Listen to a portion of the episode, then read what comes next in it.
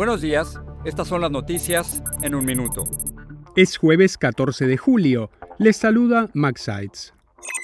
Los cuerpos de 8 de los 26 migrantes mexicanos que fueron hallados muertos en el remolque de un camión el 27 de junio en San Antonio, Texas, fueron trasladados este miércoles a México y entregados a sus familiares. La Fuerza Aérea Mexicana repatriará el resto de los cadáveres en los próximos días.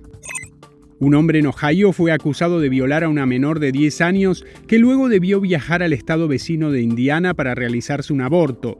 El caso ha causado conmoción en Estados Unidos y el presidente Biden lo citó al criticar la decisión de la Corte Suprema de eliminar el derecho al aborto a nivel nacional.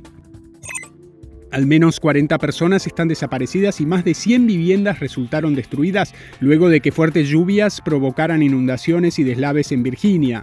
Rescatistas trabajan contrarreloj para hallar sobrevivientes.